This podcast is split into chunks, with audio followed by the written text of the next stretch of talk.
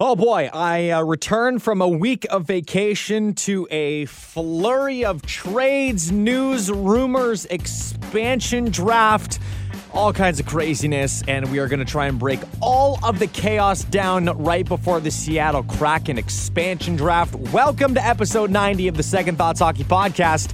Let's go.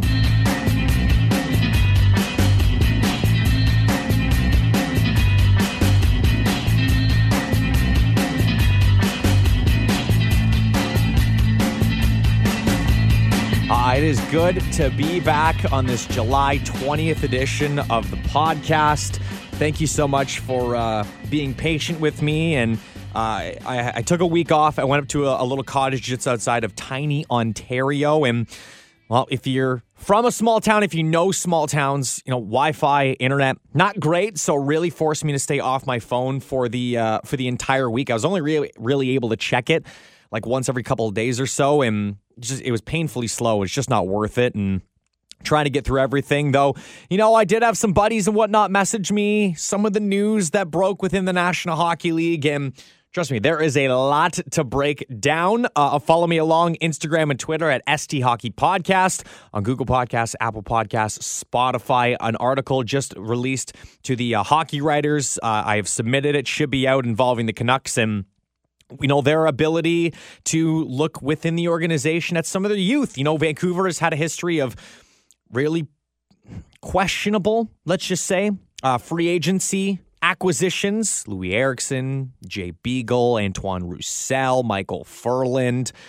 You know, maybe they look to the youth within and not pay a whole bunch of money. So anyways, I just put it out there. Make sure you go check it out, thehockeywriters.com. Go to the Vancouver Canucks section, and well, if you see my name, it's probably because I wrote it. Okay, so we got a lot to get to here today.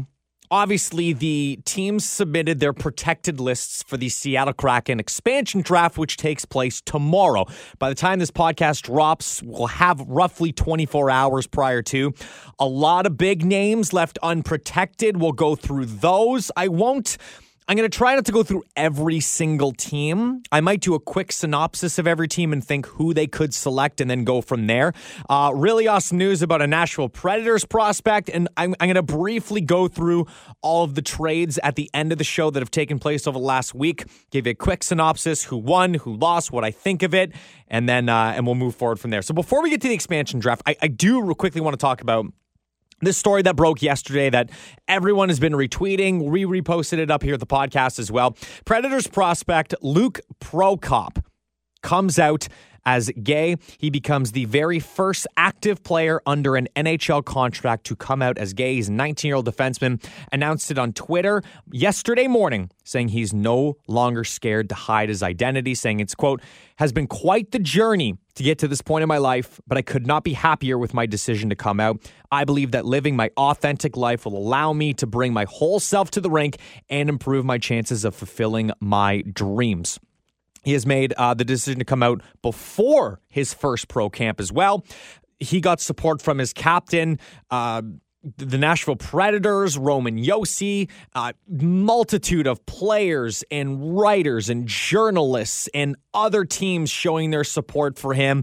And at this point in the world we live in today, it's really the only way to. There's no need for any sort of negativity or any horrible comments being said. I haven't seen any, but I just really think it's awesome. We've seen this a lot so far. We've seen it, not a lot, but we've seen it with athletes before, whether it's in the NFL with Michael Sam right before the draft. Now we're seeing it with Luke. We've seen it with other athletes who have come out as gay. But what I want to see, the next step moving forward, right? Because there's always, oh, like this so-and-so becomes the first athlete in this sport or that sport or this sport to come out. And it's a great story for about a week. And then you never see them become successful. And whether that has to do with coming out or just their talent level, is I'm not going to say whether it's one or the other. But it'll be really awesome to see a player who has a regular NHL position, who has come out as gay, and make an impact in the game each and every day, and it not be a talked about factor or not be a talked about issue. However, Luke has come out and said that he wants to be a spokesperson and an inspiration to the LGBTQ community, specifically in Nashville. David Poile, who came out, who is I believe, the general manager of the organization, saying how much he supports it and love the fact that he's part of their organization. He was a third-round pick in last year's draft. So really awesome news for Luke. The full, I guess, statement that he made on Twitter, I reposted on Instagram and Twitter if you want to go check it out at ST Hockey Podcast. Okay, so before we get to the expansion draft, let's talk about quickly, let's do a brief discussion on everything that's happened leading up to it. And there have been a lot of trades. There have been some signings. There's been some news. The Penguins signed a couple players, including Teddy Blueger, to a 2-year, $4.4 million contract. Brendan Carlo from the Boston Bruins signs a 6-year, $24.6 million deal. The big one that kind of kicked everything off for me when I saw this was the Edmonton Oilers acquiring Duncan Keith from the Chicago Blackhawks in exchange for Caleb Jones and a conditional third-round pick. Now, the podcast prior to this one, I did a Duncan Keith, I gave Duncan Keith some love, and I talked about there needs to be a little bit more respect to his name. And while I said all that, I did a little bit of a deeper dive in his numbers, specifically over the last couple of years in Chicago, right? And this was one of those cases where a player was riding the highs of the name brand, and that did not dictate what he did on the ice. Keith, over the last couple of years, has been analytically an eye test, a bit of a disaster. Defensively, it's just he...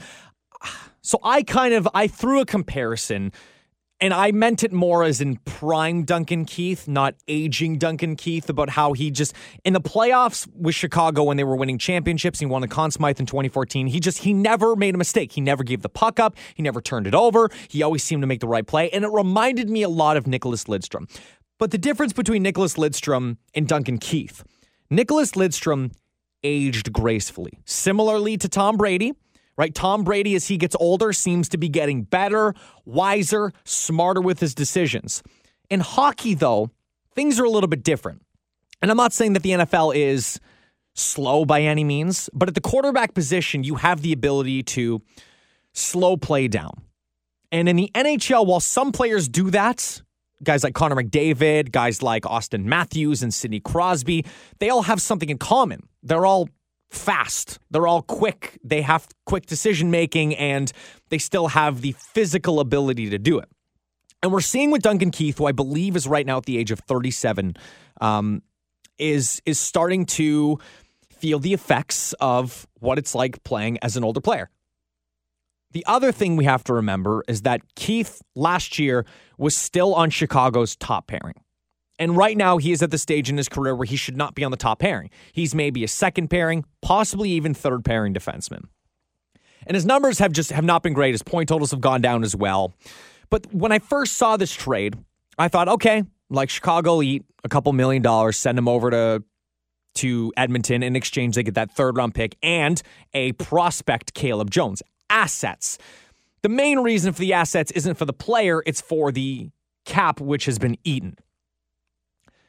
The Blackhawks did not eat a penny of Duncan Keith's $5.5 or $5.75 million contract for the next 2 years. And I was trying to wrap my head around it. So here you have a team who just re-signed Ryan Nugent-Hopkins to a 8-year, $5.2 million deal, which is $800,000 less than what he made last year. So they save $800,000. They want to bring back Tyson Barrie, who's a right-hand shot defenseman, who will cost more than the 1 year, $3 or $4 million. He'll probably be making $5, maybe $6. They want to re-sign Adam Larson, who made about $4 or $5. He'll make roughly the same, if not maybe a shred less. You already have your stud left-hand shot defenseman in a guy in Darnell Nurse. You have Oscar Klefbom, who we don't know what he's going to be post-injury, but if he's not hurt, you can't put that money on LTIR. You still don't have a goaltender, and you're trying to pursue guys like Zach Hyman, who apparently on the market are going to cost you $6 million. What is the mindset here? Is it the leadership ability that he's going to bring to this young team who, you know, outside of that one run in 2017 where they made it to the second round against the San Jose Sharks, is going to bring that wisdom and experience and going to help propel this team. This team's issue last year was not veteran 37-year-old defensemen who are clearly on hole 16 of their 18-hole career. They needed a goalie. They needed bigger, tougher, more physical defensemen that are harder to play against. And they traded away a third and a defensive prospect for Duncan Keith with Terry retained. That was my biggest thing with that trade. We'll see where that goes, but I have so many question marks surrounding him. The other story that's kind of going through right now is the fact that captain of the Colorado Avalanche, Gabriel Landeskog, him and the team, not close to a deal. Apparently, he was disrespected when the team showed not as much faith and not as much interest in bringing him back for long term. Apparently, 8 years was never offered on the table, and Landeskog wanted security. That is very disappointing. And according to Elliot Friedman, it's about a 50-50 shot that he even ends up there. He was one of the players that was supposed to be a slam dunk returning to the team. And now there are possibilities of him talking at signing in Florida, signing in St. Louis, who apparently just left Vladimir Tarasenko exposed to Seattle. We're going to talk about that in a little bit as well. But this was one that I thought, there were two names. I'm like, Alex Ovechkin has already got a deal on the table to stay in Washington. And Gabriel Landeskog will work out a deal because Colorado wants to bring back their captain. He is a heart and soul guy, and it makes all the sense in the world. There is a chance that he does not return, which is insanity to me. And apparently in the open market, he's looking for a deal in the $9 to $10 million range. It's like last year. It's a flat cap. Teams can't afford it. Gabriel Landeskog, someone mentioned a deal. If you remember Anders Lee, captain of the New York Islanders, whom we need to talk about after, he signed a 7x7 deal. And that kind of seemed to be the fit in the mold for Landeskog. Landeskog, I believe, is 29 years of age. So an 8-year deal takes him to 36. He's 28 or 29 years of age. A deal like that takes him, let's just say, 35, 36 years old. And very similarly to Anders Lee, to Zach Hyman, he's a very physical, wears his heart on his sleeve player, which any team in the world is dying to have that kind of player. But as we've seen players in the past play that style, they tend to break down a little bit easier. Injuries start compiling, and they don't get the same, let's just say, length out of their contracts as other teams would. So if I'm Gabe Landeskog, if I'm looking at 8 years, that number's going down. If you sign for 6-7, sure, we'll give you 8. But 9-10 in a flat cap where teams are already struggling to get to pay out players and create cap space, it's going to be a tough sell. So very interesting player to see what happens. No one knows. He's apparently very tight with Ryan O'Reilly of the St. Louis Blues. And if they can trade or get rid of Tarasenko's contract, that will free up money to bring in a Landeskog. That basically replaces that player, and St. Louis now has a grit grind player who's very close with St. Louis forward Ryan O'Reilly. He's a great fit there. He also dominated them in the playoffs this past year, so that would be, if you can't beat him, join him, or if you can't beat him, then bring him to your team. So interesting stuff. Other stories, I'm getting a little bit too deep here, but Pekka Rinne retires after 15 seasons with the Nashville Predators. This happened about a week ago. Very, very storied goaltender, 38 years of age, announced his retirement. He's hanging up the pads. He is arguably one of the best goaltenders of this generation and arguably the best goaltender in Nashville Predators history. 6'5" goaltender, helped the Preds go to the Stanley Cup Finals in 2017. He is in the likes at finishing with some of the most wins ever by a Finnish goaltender, beating out Mika Kiprusoff, Kari Lehtinen, and as of this moment, Tuukka Rask. He was an 8th-round pick by the Preds back in 2004. Crazy, crazy stuff there. Going into more news and details as well, the Minnesota Wild buying out both Ryan Suter and Zach Parise of their 13-year whatever million-dollar contracts that they signed. They did it on the same day. They bought them out on the same day. Also, it's just funny that two players who signed the exact same deals on the same day in free agency were both bought out on the same days as well. Both players, apparently Ryan Suter has tons of interest from teams. He's looking to stay in the United States. Zach Parise, you know, 36-year-old, still got a little, hasn't really played a whole lot, so maybe he's coming in a little healthier this coming season. If he signed at a decent, cheap deal, could go to a contender and help fill a top-six role to maybe help them go win a cup. I think I would love him in a team like Toronto, a team like Colorado, where he plays, you know, kind of not prime time, but if you put him with a guy like McKinnon or even Kadri, whew, good luck there. New York Islanders trade Nick Leddy away for a second-round pick, so he is gone. He goes to the Detroit Red Wings in exchange for a second-round pick and forward Richard Panik. So the Red Wings, you know, the Islanders knowing that they're probably going to lose a couple players, they the Red Wings take advantage. They get Leddy, and then in exchange they give up Panik and a second-rounder. Colorado Avalanche, same situation. They were scared they were going to lose defenseman Ryan Graves. He gets flipped to the New Jersey Devils in exchange for Maltsev and a second-round pick. Players that are also re-signing with teams. Panthers re-signed Anthony Duclair to a 3-year deal worth reportedly $9 million. They also signed forward Forsling to a 3-year deal worth a reported $2.66 million per year. Also, Dallas Stars signing defenseman Miro Heiskanen to an 8-year, $67.6 million extension. He's going to make roughly $8.3, $8.4 million per season. San Jose Sharks acquiring goaltender Adin Hill from the Arizona Coyotes. Vancouver Canucks trading a third-rounder for Stars forward Dickinson. The Leafs acquire Penguins Jared McCann in exchange for Philip Hollander and a 7th-round pick. So lots of teams knowing that they're going to lose players, and they're trading them to teams that, you know, if they do get selected, they will kind of cover up. Barclay Goodrow got traded from the Tampa Bay Lightning, his rights over to the New York Rangers. Apparently, there's a deal in place, a 6-year deal worth reported almost $4 million per season. But the big trade, and I've been leading all the way up to this trade, and I think I got them all.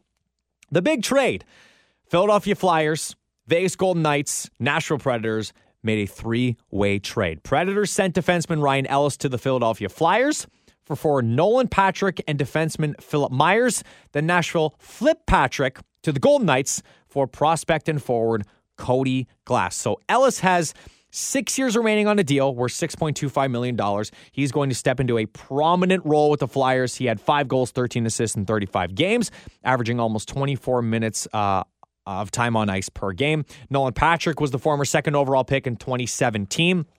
He returned to the Flyers lineup this past season after missing all of the last year due to a migraine issue.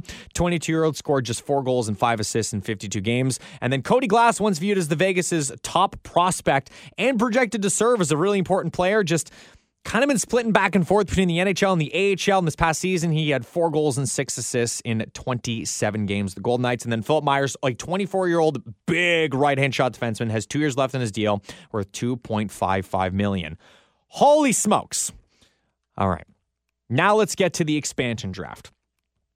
Teams release their protected list of players in which they cannot be selected by the Seattle Kraken. However, that left a lot of exposed players to the Seattle Kraken, and a lot of big ones are up for grabs. Some of the names include Carey Price, along with Vladimir Tarasenko, Matt Duchene, Max Domi, Nino Niederreiter, JT Compher, Jonas Donskoy, Jonathan Drouin, Ryan Johansson, Kalle Järnkrok, Josh Bailey, Jordan Eberle, JVR, Jacob Voracek, Evgeny Dadonov, Brandon Tanev, Ryan Zucker, Yanni Gourde, Tyler Johnson, Andre Palat, Alex Killorn, Jared McCann. Holy smokes. That's just the forwards and a couple goaltenders. Not to mention the defensemen, including Mark Giordano, Nikita Zadorov, PK Subban, Vince Dunn, Jake Gardiner, Kevin Shattenkirk, Brendan Dillon, Travis Dermott, Vince Dunn, Justin Schultz. And then some of the other goaltenders outside of Carey Price include Braden Holtby, Vitek Vanacek, Ben Bishop, Chris Drieger. We'll talk about him in just a second here. Kaapo Kähkönen. Man, a lot of big names for the Seattle Kraken to choose from. And a lot of people, so I mentioned Chris Drieger a little bit earlier, goaltender right now for the Florida Panthers. However, apparently, The Kraken and Drieger are closing in on a 3-year, $10.5 million contract. So one of the goaltending slots for the Seattle Kraken looks to be going to Chris Drieger. However, that doesn't mean that they're going to not take another goaltender or two. I could see them taking a guy like Vitek Vanacek. I could see them taking a goaltender like Kaapo Kähkönen. I could see them taking a Carey Price. You could flip Kähkönen or Vitek Vanacek if you need be, play Drieger for the first little bit, and if they do select Carey Price, he would sit for the first couple months because right before the expansion lists were named, Carey Price apparently is going to see a doctor about lingering hip injuries, and well, that's the reason he became exposed.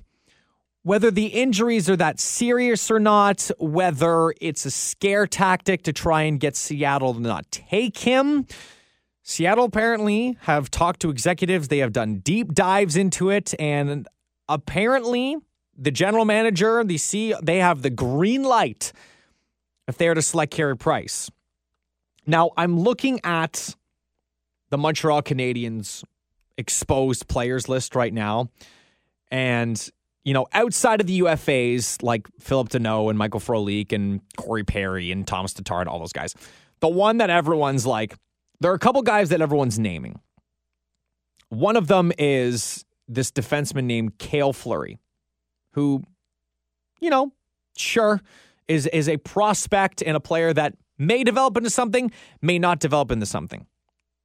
But if I go back here and I look at the defensemen available, whether they're on expensive contracts or cheap contracts, there's a guy named Travis Dermott, who's an NHL-proven defenseman for the Toronto Maple Leafs.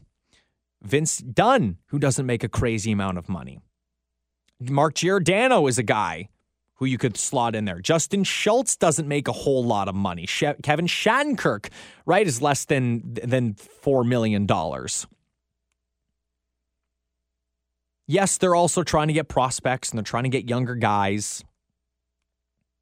But I'm looking, and there's a lot of also younger forwards that this team could be getting, and Ron Francis has a history of loading up on defensemen and then flipping them afterwards too. And while Cale Fleury is an RFA and he very well might be a guy who gets who gets selected, Jonathan Duran's another name also out there for the Montreal Canadiens, but you just dangled Carey Price there.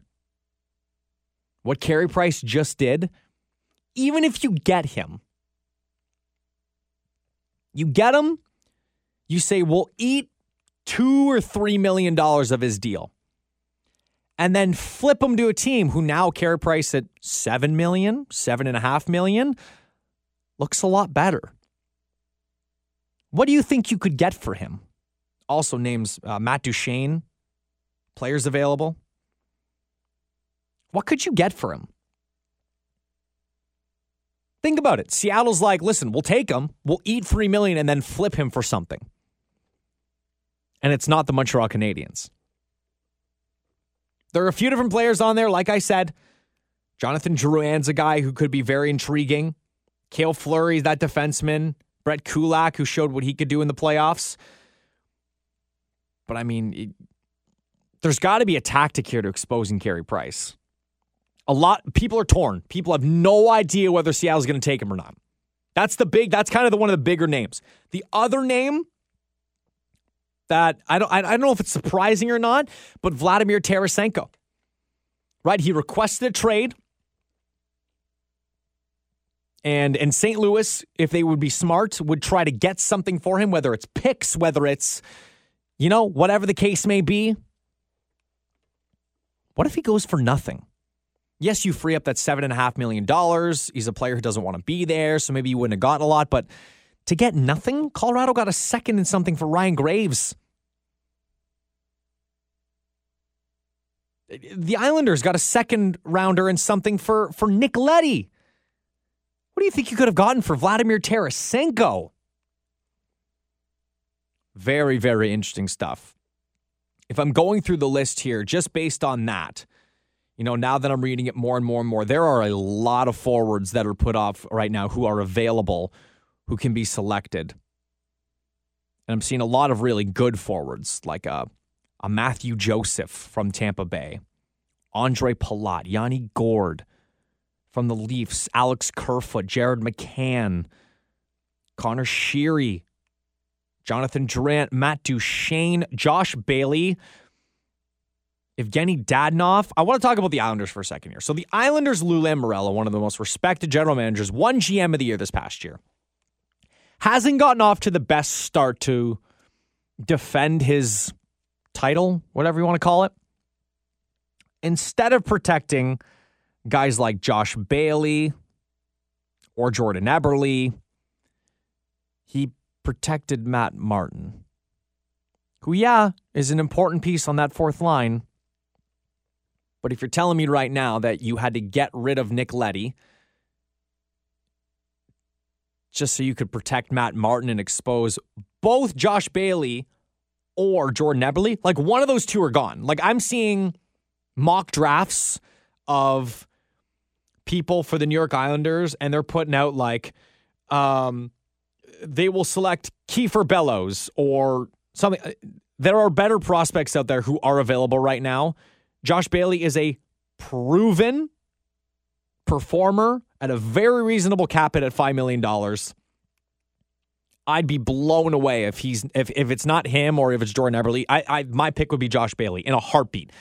He's a right winger. He can play center if need be.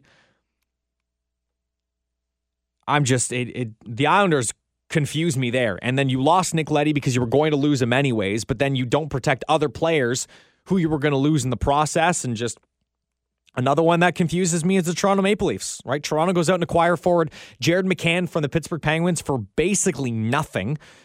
They sent back to Pittsburgh Philip Hollander, who was part of the Kasperi-Kapanen deal a year prior, and a seventh-round pick for a proven third-line, possibly even top-six forward who could play anywhere and was on a 25-goal pace over an 82-game season.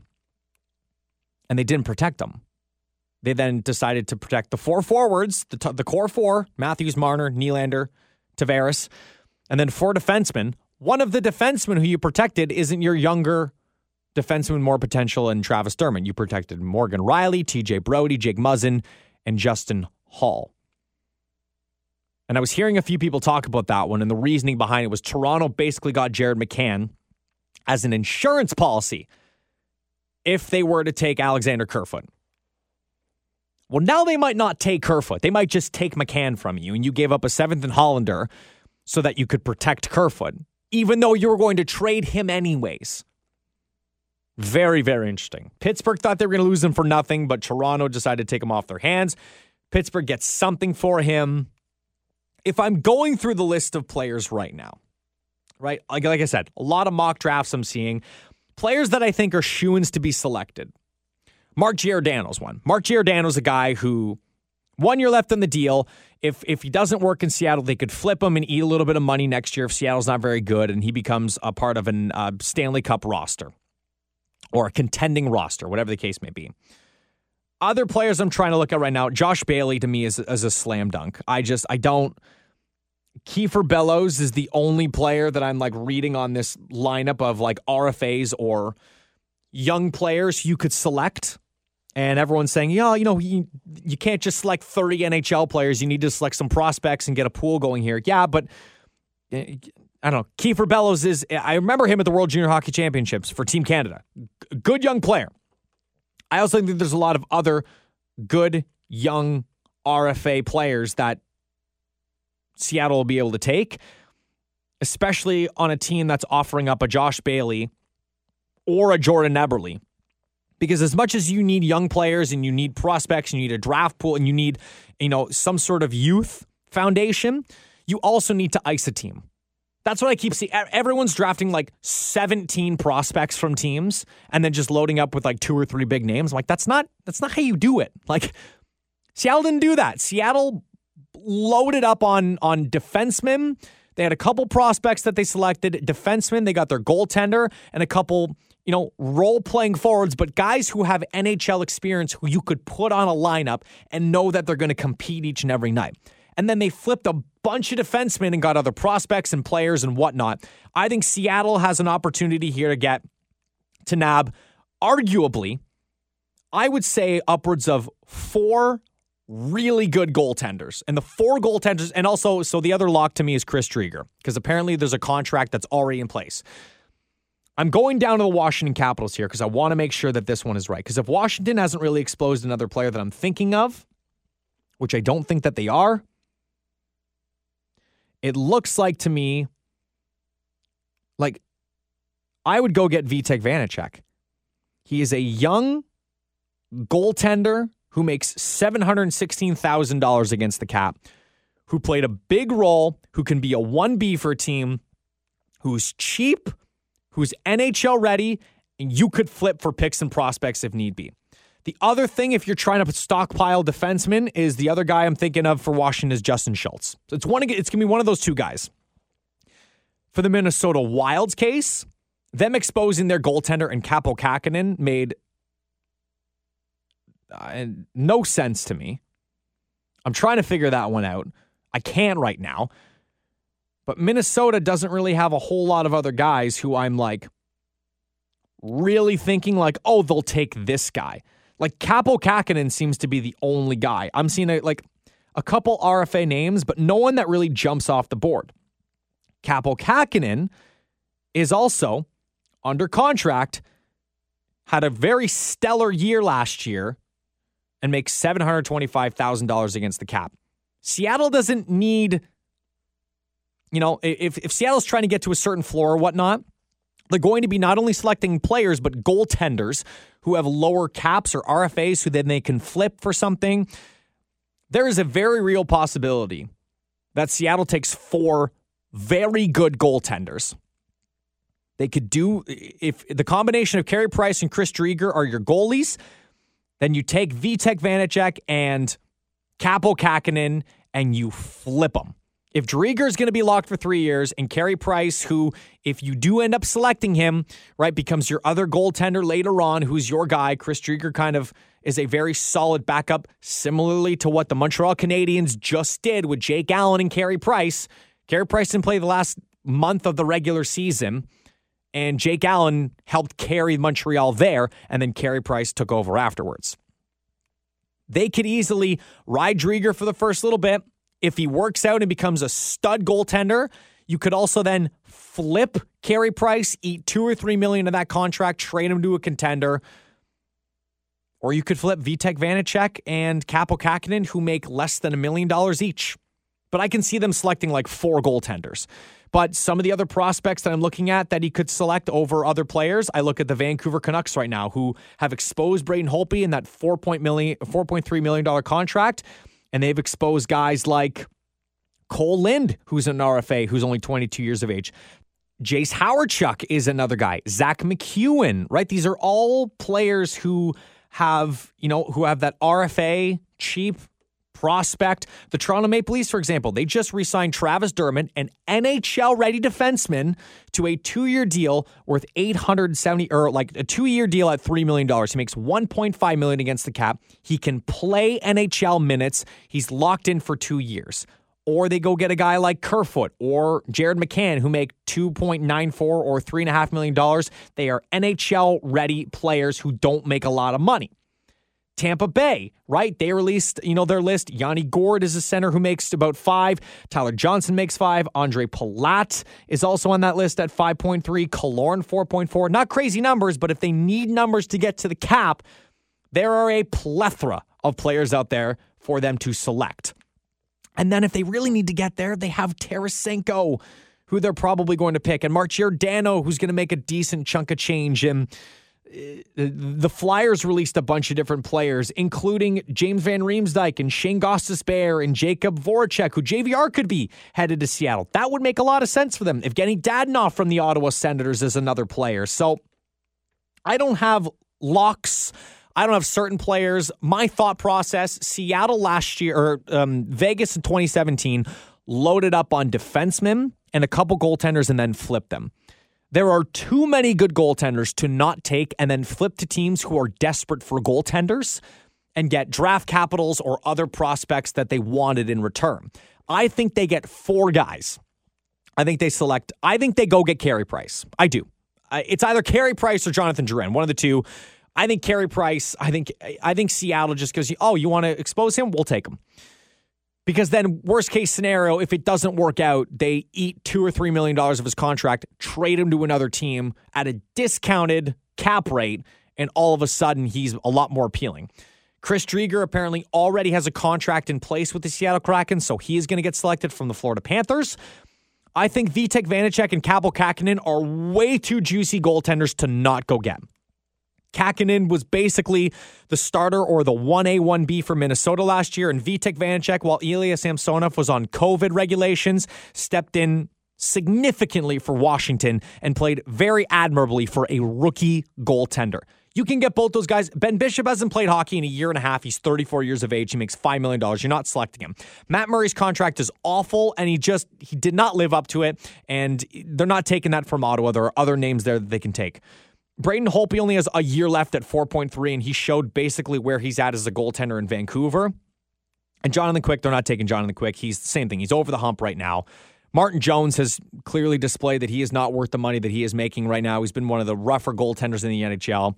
But if they go get Vanacek, Kähkönen, who are both incredibly cheap goaltenders who they can flip, Drieger's your guy, and then Price. Drieger and Price's caps together are less than $15 million, similarly to what Montreal did. You can flip Vanacek. You can flip Kähkönen. You could flip Price and eat his contract. Eat $2 million of that deal. And then you have Drieger, Kähkönen, and Vitek Vanacek. You can keep them all. You can flip them. It doesn't matter. And then from there, your forwards, if you need some big guys, if you need your big guys up front, if you don't want to go get a guy like, let's just say Matt Duchene, Yari Yankrok from the Nashville Predators, makes significantly less than $8 million, which is what they'd have to pay if they were to bring in a guy like Matt Duchene. Yarncroc only makes $2 million. He's a left winger. Other centers who you could take include Josh Bailey was one of the guys who we talked about. But again, I think Matt Duchene could be your number one center, and you're really trying to vie for that. I think there's a huge list of players, and for Montreal to expose Carey Price in anticipation that maybe he doesn't get taken is a little questionable on my... They also might go get Yanni Gourde, who's young. He's a center. He makes $5 million. He can play top 6 minutes if need be. Regardless, I'm pumped. That's the big thing. I'm pumped. I think Tarasenko goes. I think Yanni Gourde is the guy that goes from the Tampa Bay Lightning. It's either Yarncroc or Matt Duchene. Evgeny Dadonov could get taken. Josh Bailey has played center before. I think JVR could go. Brandon Tanev is another guy from the Pittsburgh Penguins who could get taken. And then there's a bunch of younger players. And if they start seeing those caps from some of those bigger players, if they need defensemen to take on, smaller deals who are NHL ready, Hayden Fleury of the Carolina Hurricanes is on a pretty good, I think he's an RFA. Travis Dermott of the Toronto Maple Leafs makes 1.5 who can play NHL minutes. There's so many drafts going on right now and mock drafts and who this person will take and who that person will take. But at the end of the day, basically, it's all up to what the game plan is going to be and how Seattle wants to attack this. Are they going to do the Vegas route? Are they going to stock up on goaltenders? Are they going to stock up on defensemen? Are they just going to stock up and get the best team possible and then use their second overall pick in this draft and start building from there? Who knows? But the way Vegas did it 4 years ago was they stockpiled certain players, a position, and then traded them or flipped them to other teams for picks and prospects, and they filled out the rest of the roster because they still get to participate in NHL free agency. Amazingly, so they can sign other players that are free agents, including Gabriel Landeskog or Zach or whatever the case may be. So there are very few players on this team that I think are absolute locks. The one that we know for sure as of this moment recording the podcast is goaltender Chris Drieger. I think Josh Bailey is too obvious of a player. I think it's either going to be Yanni Gourde or Andre Palat that I think from Tampa Bay goes. I think they're just two good players and have shown how incredibly important they are. And I think for St. Louis, unless I'm missing something, How do you not go get Vladimir Tarasenko? Even if you don't keep him and you flip that $7.5 million contract for a roster player, a prospect, and a pick. I think that there are a lot of choices that need to be made right now, or if they go get Vince Dunn, who's an RFA, and sign him to a deal. I think there are very few players that are quote-unquote locks, and everyone who's saying they're going to select this player, they're going to select this player. I think what they are going to do is similar to what Vegas is going to do. It's going to be A, surprise you with some of their picks, but B, they're going to stockpile on certain positions, and they are going to flip them to other teams for assets, picks, players, you name it. Before we get out of here, I do want to talk about one more topic, and that was the Shea Weber one.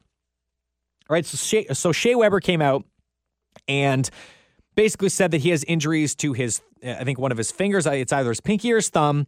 He has ankle and knee injuries. And apparently there were players from the Montreal Canadiens were very sympathetic after, unfortunately, they lost to the Tampa Bay Lightning. And they all went to Shea Weber, and it was very emotional. Everyone was like, well, I don't know what's going on here. Like, I guess it was a good run, but why is it so saddening? Well, it's because these injuries were apparent to a few people. I don't know if the team knew, but based on their reactions, a lot of people are coming out now and saying that something was up with the team, and something was up specifically with Shea Weber.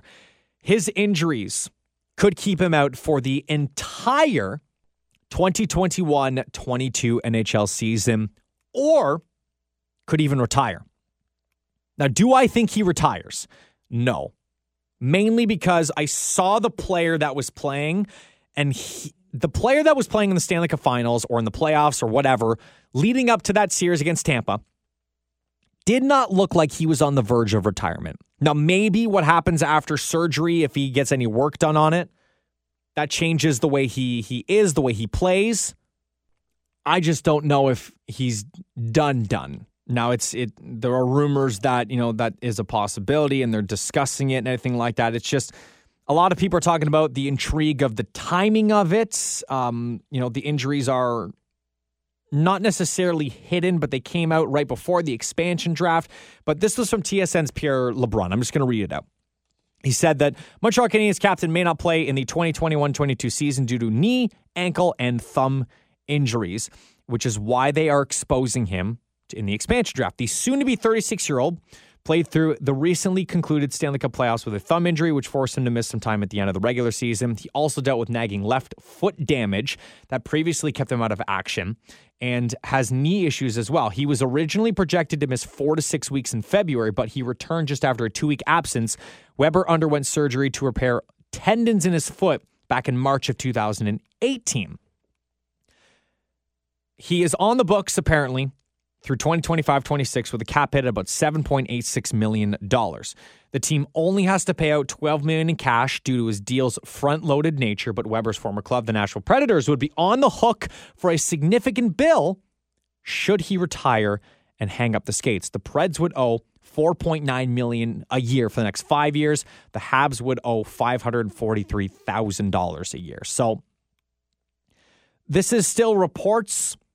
Nothing has been said. This was about 6 days ago as well, so we're unsure of where it stands right now, and we've heard some rumors and some suggestions as to what it might mean, whether he actually could retire or not. A lot of people are thinking that, you know, he might not, and that let's just say if Montreal makes it back to the Stanley Cup playoffs next year, and Shea Weber, after sitting out for the year, is now good to go, he's fully healed, it's probably likely that he will play. But if they don't, you know, maybe he contemplates a little bit more. I'm just reading the report right now. I don't have any insight. I don't have any full information as to what is or isn't going to happen. But all I will say is if Montreal goes into next season having lost Carey Price to the expansion draft and Shea Weber due to injury and Philip Deneau to unrestricted free agency, because apparently there's a report that he does not plan on returning to Montreal, that's not just a completely different look for a team. Their identity is gone. What's Montreal's identity, right? A little bit of boring hockey, very good defensively, incredible goaltending, and they shut you down. I just described Carey Price, Shea Weber, and Philip Deneau. Yes, so they have some young players. Yes, so they can they be dynamic and can they grow? Sure. But a lot of their opportunities and them to expose other teams was largely due to the fact that they were bailed out constantly by Carey Price, the steady play on the back end of a NHL vet in Shea Weber, and Philip Deneau, who completely abandoned offensive hockey and fully focused on shutting other teams' top players down so that your younger players could thrive.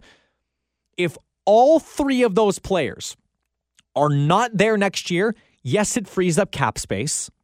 Yes, it gives Montreal the ability to, let's just say they go out and they get Gabriel Landeskog and they trade for Jack Eichel and they sign Dougie Hamilton because they have all this cap space and they go get a goalie. If Philip Grubauer, I don't know. It's not the same. I don't know. It's not the same. I mean, from what I see right now, you know, Jack Eichel's never made the playoffs. Landeskog's going to command so much money and is now going to be soon approaching 30.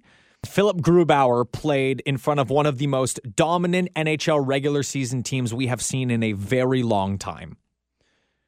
I'm just saying. That's all. I'm just saying. Even if you free up that cap space, it's not just the players you're replacing, it's the identity of who you are as an organization. And inevitably, at some point, your younger players will take on more responsibility. But one of the best goaltenders on the planet, one of the most steady defensemen, your captain, and one of the best shutdown performances we've seen in Stanley Cup playoff recent memory are all no longer there. Big shoes to fill for the Montreal Canadiens. We'll see what happens from there.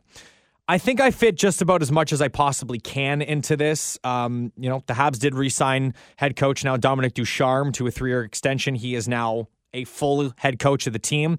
The Islanders traded Andrew Ladd to the Arizona Coyotes for literally nothing. Literally nothing. They traded Andrew Ladd's cap space, his contract, along with, I believe, 2 seconds and a third rounder for nothing. It's a $5.5 million cap hit, but they get 3 picks in the matter. Islanders don't have to worry about it anymore, but that's the cost, which is just crazy to me. If I missed anything, I apologize. I've had a week off, so we'll see whatever I've missed. I'll try and bring it all back together and then go from there. Carey Price's injuries apparently are not hip. They are knee-related. None of it's good. Carey Price is not expected to miss all of next year, but he is expected to miss a little bit of time, which is a little bit of taint if Seattle does end up taking him in the expansion draft. But until then, we will see. The next time we do an episode, there will be the 32nd team in the NHL assembled and ready to go. We will break down all the picks. We'll break down who got left off. The actual NHL draft is coming up. Free agency's on the 28th, which is a week tomorrow. I can't take a week off again.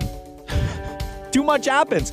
Or I just need to take a week off when all of this doesn't happen, but regardless, enjoy the next few days of flurries. Normally at this time in the off season, the news kind of dies down and there's nothing really going on. Enjoy the next week. Enjoy the rumors and the trades and the signings and the expansion draft, regular draft. I'll be back Friday. Brand new episode of the podcast. Until then, enjoy. That's a wrap.